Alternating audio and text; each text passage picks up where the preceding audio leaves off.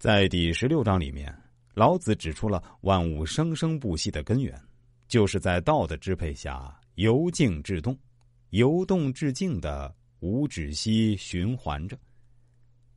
这种规律在世间永恒，却是不可名状的。我们只能强融之，即道为万物的本源，万物从这里开始，从这里结束，万物之始，这个不断的循环大圈中的。各点，可它又是最特殊的一个点，因为它在周围纷纭的动中达到了真静的虚空和宁静。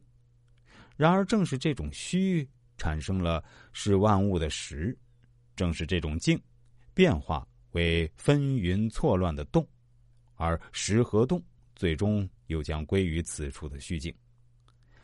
在整体上看，世间万物是动的。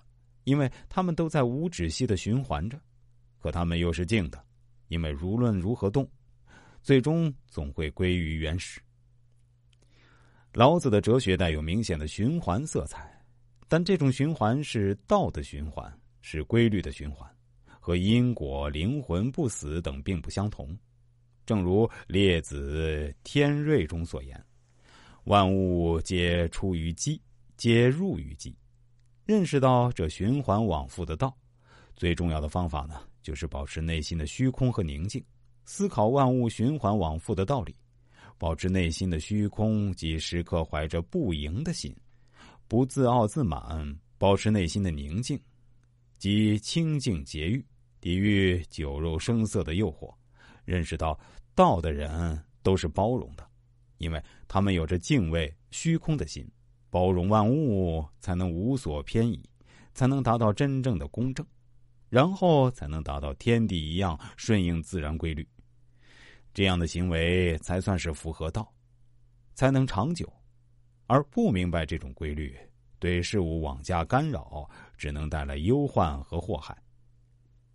本章给人们的启示很多，如要用动静循环发展的眼光去看待事物。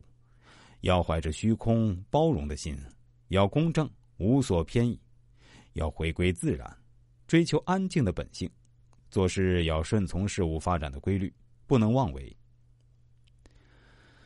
世间的万物都是有规律的，都是以着道而运作。人们做事前应该先弄清其中的规律，以规律做事，则能事半功倍；否则必然要事倍功半。鬼谷子说。持书为春生、夏长、秋收、冬藏，天之正也，不可干面逆之。逆之者，虽成必败。古人均亦有天书，生养成藏，以富不可干而逆之。逆之虽胜必衰。这就是老子这种思想的一种继承和解释。那么，如何才能掌握世间万物发展的规律呢？老子本章所说的“止虚极，守静笃”，就是其途径。只有放空心灵，修身养性，才能悟到世间大道，才能真正看清事物发展的规律。这就是儒家所说的“自天子之庶人，一是以修身为本”。对了，如果大家想要了解自己的人生命运以及未来的发展趋势，或者想给自己的人生做个策划。